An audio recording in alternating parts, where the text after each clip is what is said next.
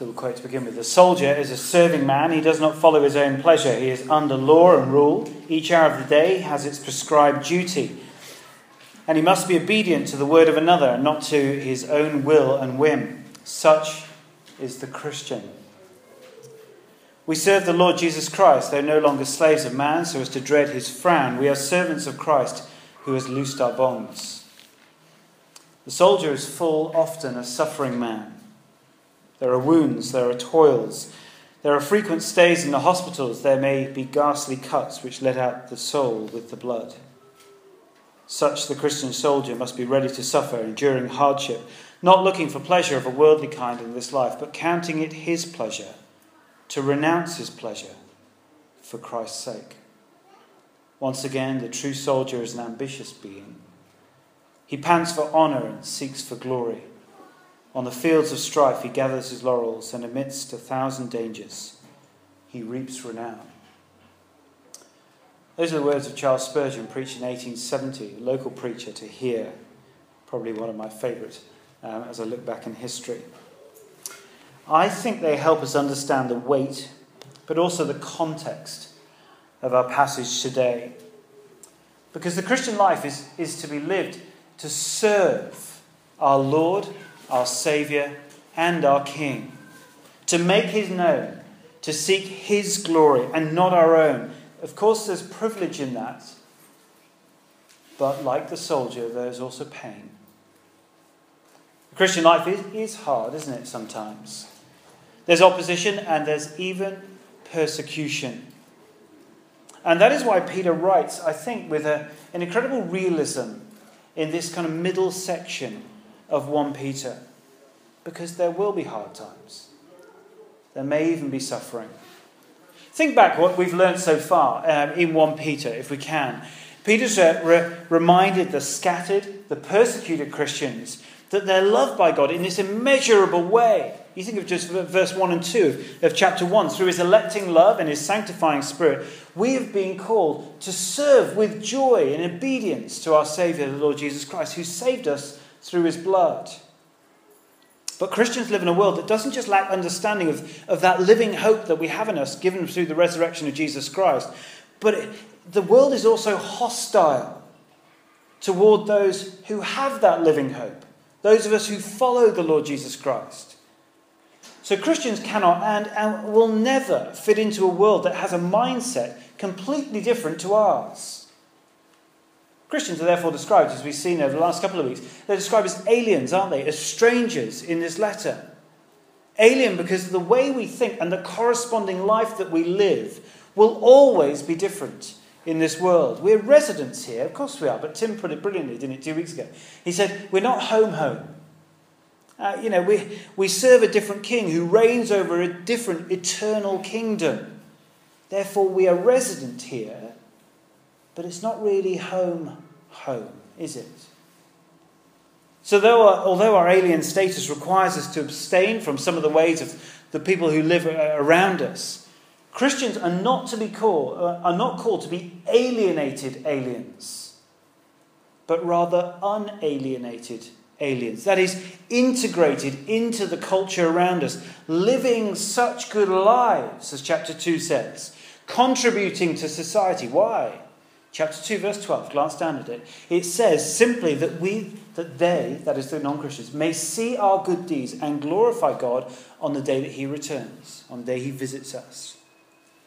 You see we live as christians that, that we might draw people to god so that they might have that privilege of glorifying god on the day that he visits us.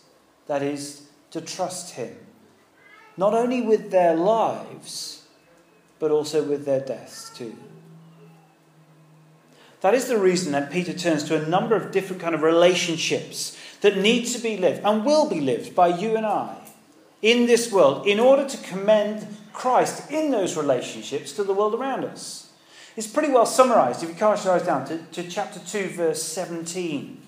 That kind of sits as a summary section of how we are to relate to the world around. It says, show proper respect to everyone. Love the brotherhood of believers, it's you guys. Fear God, honour the king. And that sits in the middle of a, a whole section, if you like, of, of Peter practically working out what it means for Christians to live in relationship in the world around them. And we see in chapter 2, verse 13, Carshire down, it's for the Lord's sake. Any relationship that we live, any interaction with anyone is for the Lord. But then he goes on. First set of relationships is we're called to submit to authorities in the world, we see in chapter 2, verse 13. Secondly, we see the second section to masters or let's say bosses, you know, at work and so on. Chapter 2, verse 18. Why? Well, 2.15 is really important. To silence the ignorant, uh, the ignorant talk of foolish men. Uh, that is to, to commend Christian living. So there's no opportunity for your non Christian friends to criticize or to mock the Christian life. But now you see, also, when we turn to our chapter, uh, our passage today, chapter 3, verse 1, it says, In the same way, wives are now called to submit to husbands. Likewise, in verses in verse 8 of chapter 3, husbands says you see that little phrase in the same way it happens again in the same way husbands are to be considerate to their wives you see, that, that little phrase, in the same way, is translated, if you look back to chapter 2, verse 18, with all respect. It's, it's the same little phrase that's coming up. So, what Peter is saying, every relationship that you look at must be worked out with all respect. Those, if you like, the controlling phrases of this whole middle section of 1 Peter we're talking about how Christians relate to the world around us. It's to be done with all respect. That's how we're to live in relationship with one another, under submission to, to work, to wives, husbands, everything. To silence the talk of the non Christians, the ignorant talk, and so that they might glorify God. Chapter 2, verse 12. There, if you like, the controlling verses which hold this whole section together. Now, simply what Peter is doing here is he's not giving a a kind of a very detailed biblical analysis of what it means to be in a, in a marriage relationship, or what it means to live underneath the authority of your boss at work. That's not the purpose of these passages here, though they do give some um, kind of information into that, into those situations. Rather, what he's doing, he's urging the, the Christians, the church, to realize that the way that they conduct themselves, the way that you go about your relationships, in a whole different, you know, lots of different ways, that will be noticed by the world around you. And therefore, you will either commend the world around you toward Christ, or you will push people away from Christ by the way that you go about your relationships. Let me give you a, a quick example of this that principle, if you like. You see it in the news at the moment, and look at the Liberal Democrat Party. Now, I'm making no political assertions here, okay? Just so I'm something very much neutral in this. Yeah, uh, but look at the, what's happening at the, at the moment. You see the decision making and the public fall of two very high profile figures, don't you? Lord Rennard and Chris Huhne. You might have seen, I don't want to go into the details of what, what, what's going on. But what, look what the, um, the party president, Tim Farron, said on the BBC this week. He said the Liberal Democrats are in a critical state and should not assume survival is guaranteed because of this situation, these two individuals. The point being is that you've got the conduct of two individuals in, well, one's a private matter, one's a little less private matter. But you see the effect, the damaging effect that it has had on the party as a whole. Their conduct has put off people from their party, the Liberal Democrats. And you see, that is why Peter is writing to the church in this situation, uh, in the, these practical matters of their relationships, their conduct in the world. Because the way that they go about their lives will either draw people to Christ, or, on the other hand, it will repel people from Christ. And that is why Peter calls Christians to be an example in their marriages, in uh, the church, and in the world around them. And that's why I put, the, if you like, the title of this is Be an Example. We'll see at the end. Seek peace and pursue it. That's what he's calling the Christians to be. Be an example. To seek peace and pursue it. And the first instructions, don't you always love it? It's always the wives that come first. It's Ephesians 5, 1 Peter 3. Always, why don't they flip around the other way? I don't know. But there we go. I'm going to ask that when I get to heaven. But look, it, the instructions come first to the wives. Please do note that it's not to all women to submit to all men. Be very clear on that. And it's not for a wife to submit to all husbands, only required to submit to their own. So, how are we to uh, be an example to the world around us in our marriages? If you're not married, don't switch off. It's some helpful stuff here, I hope. Be an example then. First point be an example in your marriages. Let me, I think it's really helpful here to see what was the issue at the time. So, kind of bit of culture, kind of background stuff. It's really helpful, I think. Firstly, a wife in that culture would have had very, very few friendships with anyone any companionship outside of the home, the domestic kind of dwelling place. The only interaction they would have had would have been with close female family members. To have any other interaction would have been seen as a kind of a disorder in a Greco Roman kind of culture. And it would have been undermining for the husband. The husband actually could have faced criticism um, and could easily damage his kind of social standing and therefore his ability to earn. So the example here is like, yeah, if a wife becomes a Christian and wants to go to church, that proves a much bigger hurdle because it could undermine the authority of the husband within that culture. You see the issues that are going on.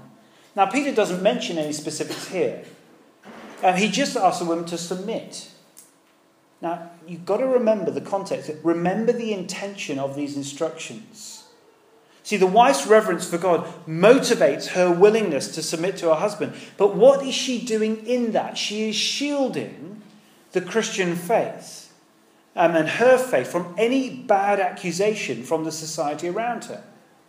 That is what she is doing in, in willingly submitting. It also um, commends Christ to the husband in her willingness to submit, and it commends Christ to the culture around. As verse 1 said, they're to be won over without words. You see, it is the purity, it is the reverence of the Christian life lived that Peter is now commending in the wife. Likewise, he prioritizes inner beauty, doesn't he, over outer beauty. Now, he isn't saying to you ladies, look, never, never try and you know, wear makeup or buy feminine clothes or anything like that. Aristotle at this time did once say that cosmetics were an attempt to deceive, but we'll kind of brush over that if you want to. No, the issue here is that if, if a woman was attending a Christian gathering outside of her home, which itself was questionable because the undermining authority of the, of the husband, by leaving the home, the original phrase is unadorned, that is, with, you know, without cosmetics, without wearing her best you know, outfit. And by leaving the home unadorned, her intent was therefore clearer to the culture around her.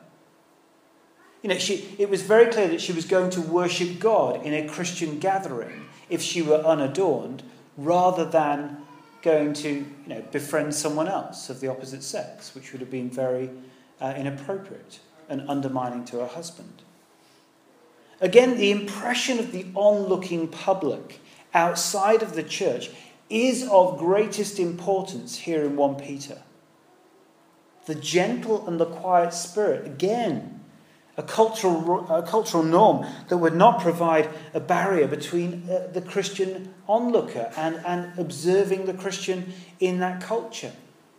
You see, what the quiet and gentle spirit is, is saying, don't be an argumentative wife at that point.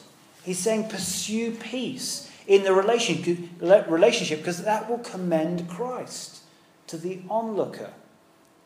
The example of Sarah is given there because actually she called Abraham master. Never to his face, actually.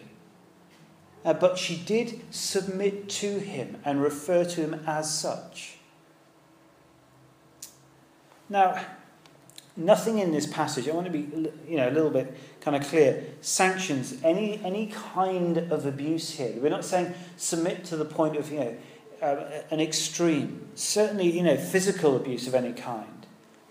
But for the sake of the gospel, Christians are called to conduct their relationships in a way that would be considered a good witness to the unbelieving onlooker.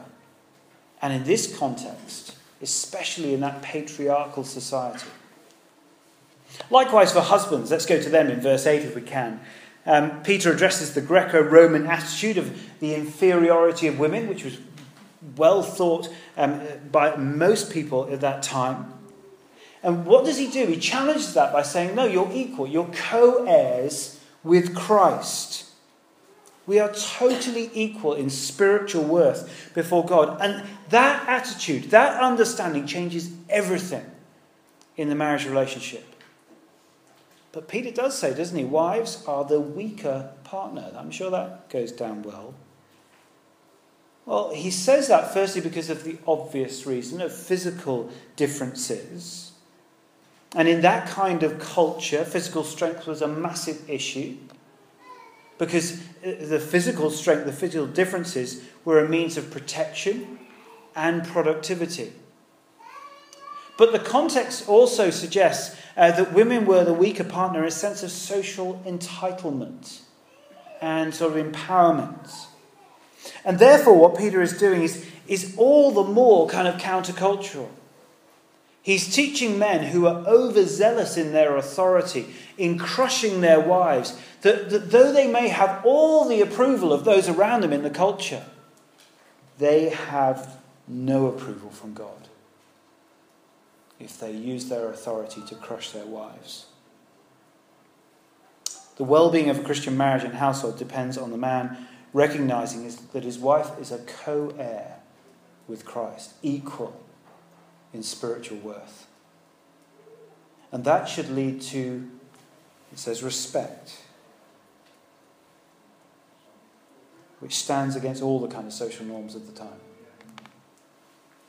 Now, what does that practically look like? Let me just sort of, you know, that's all a bit kind of first century, isn't it? Let me just kind of work that out for us. I want to say this because I think it's important to say in church at some point. It clearly prohibits things like domestic violence. I say that because it was a disgusting norm at the time, and it's a hidden reality today. All too often. And it is the opposite of considerate and respectful. And it strips a woman of her dignity. Secondly, see these verses as intended. They are not this detailed account of the nature and extent of headship and submission in biblical marriages. We would turn to Ephesians 5 for that more readily. Rather, they are pushing the husband and wife to demote their own desires for the sake of the non Christian onlooker. Submitting is hard, though, isn't it? It is a high and it is a lofty calling, and it means to obey. But it is one of the greatest evangelistic tools that any married woman has at her disposal, because it is exactly what Christ did for us when he sweat drops of blood for you and me in a garden and then hung on a tree. And he said, Not my will, but yours. Thirdly, then, um, all of us should note the gospel priority of inner beauty over and above outer beauty. In, in a culture where we are you know, obsessed by appearances, uh, I, you know, although it's a specific instruction to the, to the wives here, I think it can really apply to most of us. And it ought to be a powerful and attractive counterculture. Yes, the instruction does come to wives, but you know, just look at how much we spend and how much time we spend on appearance. Now, it's not saying, uh, you know, become deliberately ugly, if that were possible. Neither is it saying, do nothing for your appearance. It is a matter of priority. And if you find yourself preening and grooming and waxing and gelling, I wish I could, um, or, you know, more than you're praying and you are poring over God's word, then you will need to consider your priorities. How do you want to be known? You know, when, when your friends at work uh, discuss, you know, you kind of get around, have you seen him? So, you know, or seen her? And what do they say when they get to you? Nice suit this month? Nice pair of, you know, shoes? Or, you know, love the way they've done their hair this year. Um, all the makeup really went with all the, you know, or do you, it's not going to work for me, is it? Or do you want them to talk about how generous, how loving, how compassionate you are? And how you slightly annoyingly, every now and then, slip Jesus into the conversation without them really knowing? Be an example in your marriages, but I think there's some lessons for all of us there too. Secondly, be an example in the church. Turn your eyes down to verse 8, just verse 8, and we'll read it again. Finally, all of you, live in harmony with one another. Be sympathetic. Love as brothers. Be compassionate and humble. It is quite amusing, isn't it, that, that Peter gets you know, like two and a half chapters through, and there's still two and a half chapters to go, and he says, finally. If I ever say that in a sermon, I'm halfway. That's good. There's a nice little kind of precedent there set by an apostle. I'm claiming that one.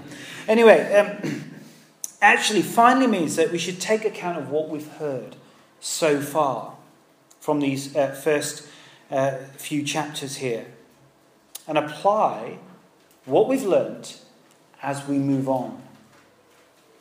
So, the, the all um, of you in verse 8 refers to us, that is, God's elect. He's really throwing you back to the first few verses of chapter 1 there. The strangers in the world, the, the Christian people scattered throughout Asia Minor. So these are Peter's instructions to all of the Christians, the church essentially. That's why I say be an example to the church. The context here in verse 8 is the church. And Peter literally says, you know, live in harmony, which means be of one mind, really, in the original. The gospel message should not cause division, you see, but rather as the onlooker looks into us, he should see us united, not divided, being of one mind, living in harmony. Further to this, there's lots of instruction. I'd be sympathetic, compassionate, lovers, brothers, be humble. In essence, what he's saying is, is live as a family of one mind and purpose, looking to support one another there are five adjectives here, uh, and they should characterize us. This church, Christchurch Aylesford, look at them. Live in harmony, be sympathetic, love as brothers, love one another, essentially, there. Be compassionate, be humble. Which one of those do you struggle with? Which one? You see, it's interesting. The same list would be equally esteemed in a Greco Roman culture in the first century. Uh, uh, and the issue is not here to create a counterculture, as in with a marriage relationship. The issue is here is trying to keep up and uh, to outdo, if you like, the culture at that time. Everyone wants these virtues of community. Uh, they did then, they do today. Whatever political party you look at, whether left or right, they're all telling us to love, to be compassionate, to be harmonious in the communities in which we live, the big society, and so on. It's interesting though, I think they can't include one.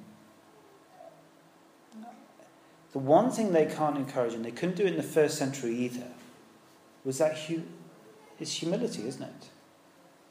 Because they weren't.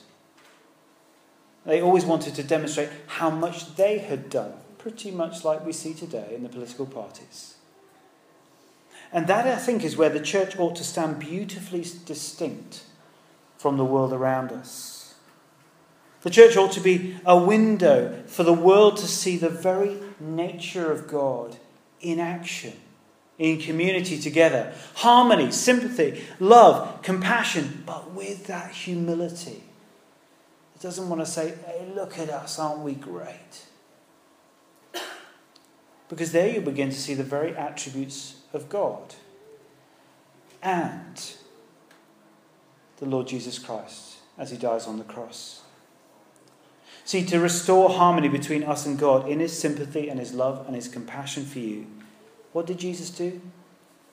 He humbled himself, not seeking his own pleasure and glory, but yours and mine. Uh, John actually read them out at the beginning, those verses, verse 24 of chapter 2. They're, they're so beautiful, aren't they? He bore our sins in his body on the tree so that we might live for righteousness, and by his wounds you have been healed. See, Jesus exemplifies every single one of these adjectives. And that should characterize us as a church. Therefore, as we struggle to live them out, that is living for righteousness, what we're doing there is actually to we're struggling to make Christ known as a community. Because he's the place where we can, we can see ultimate humility, compassion, and loving service. And that's what we need to be projecting to the world around us. We need to be doing it because that is what Christ has done, and that's what we want to tell people the gospel. Therefore, we need to look at ourselves, we need to examine ourselves and see where we're weakest. As a church, corporately, and of course individually too. Where we have blurred the nature of Christ as a church. Are we humble? Are we sympathetic? Do we love? And this is really relevant, I think, for us today because all too often, all we seem to kind of hear is how we differ from other Christians. How the church is on a kind of a mission of self destruction. And we see that in the news all too often. And Peter is telling us to be united by purpose and thought, to care as a family for our fellow Christians, rather than always pointing out faults um, with other churches we should be striving for unity as long as we agree on that central gospel message explained in the Bible. As an, a very special event is going on right now, which I'm recording, and if anyone tells me the score, I will probably rugby tackle you myself. a church should be like a rugby scrum. Bear with me just for a second on this wonderful illustration. a good scrum, okay, only works if everyone is bound together tightly uh, and channeling strength and power in the same direction. We as a church should be exactly like that in some, well, yeah, you know what I mean.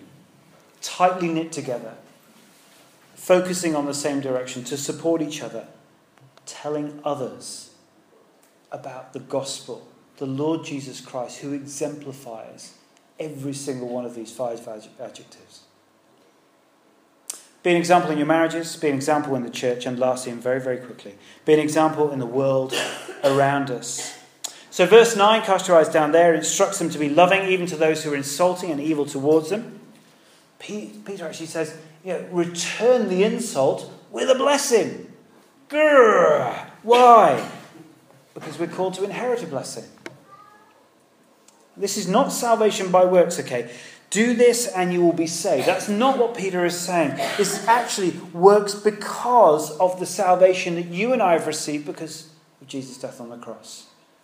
And if you look back in chapter 1, verse 2, flip over the page if you want, you can see that we are chosen through the sanctifying work um, of the Spirit. What is it? It's for obedience to Jesus Christ. The sanctifying makes us right with God, uh, but that happens before the obedience. It's because we are right with God that, that, we, that we should live as Jesus wants us to. Salvation comes first, the work second. It does seem a very uh, odd thing to apparently let someone though, get away with these kind of evil actions towards you there, but look at verse 12. This is Peter's comfort in the situation. We've got to rely on God, He's the judge. The face of the Lord is against those who do evil. And Peter, in verses uh, 10 to 12, quotes from Psalm 34 to explain the motivation and the reason for us to live this way. Because it seems tough, doesn't it? It goes against our natural instinct of justice. So Christians are called to turn from evil and do good, to seek and pursue peace in verse 11. But why is that? Because God will look favourably upon us if we do so and listen to our requests. His ears are attentive to their prayers the psalm says. But there is warning there as well. that if they do not live this way, that God will be against them, and the face of the Lord is against those, as we've seen already. That is, God will turn his anger and judgment on those who persistently do evil. That's scary stuff, it is. But on an individual level, we should be focusing on the way that we live our lives. So, are we, are we any different to the colleagues around us, our non Christian friends? Do you respond in a similar way when you are, you know, mocked or insulted at work? Do you respond by insulting back? Particularly, uh, do we react when we get abused for our faith? Do we get angry if we miss out on something because our priority is Christ? And, and church, you know, if you regularly come to home group and your boss says, oh, well, you're always going early on Tuesday, well, you leave at, you know, seven rather than whatever time you do. In this country, we need to thank God that we do not face abuse or suffering for being a Christian that many countries around the world do, and we've prayed about that tonight. However, we do face mockery, and therefore we have got decisions to make. We've got choices to make about how we live our lives. And Peter is clear that we should respond with blessing. Respond in a loving way. We must seek peace and pursue it. Why? Because then we're living as God wants us to. That's the obvious one. But in so doing, we are demonstrating Christ to the world. God will judge the injustice of this world, and maybe because of the way that we are living our lives, that will also mean that we can demonstrate and make known Christ to the world. I was listening to uh, some stuff um, on this uh, whilst running earlier in the week, and uh, one story was told of an American soldier in a barracks and continually, every night, he was just being uh, mocked for being a Christian. He prayed, read his Bible on his bed. People would throw boots at him and they would hit his head. And, and it was pretty awful what he, what he went through. But he decided, made a deliberate decision. How was he going to repay the insults, the mockery, the physical abuse that he was facing in those barracks? People threw boots at him one night while, while he was just reading his Bible on his bed. And they just, everyone went to sleep. Everyone the following morning woke up. And all of their boots were underneath their bed, polished in the most beautiful fashion, ready for inspection the following day. It's a wonderful example of how to respond to insults with blessing. Why would you do that? Because you have been blessed immeasurably in Christ. Just to turn to the words of Spurgeon to begin a soldier is a serving man, he's also a suffering man. He pants for honour and seeks for the glory of his Saviour. Let's pray that we do so too.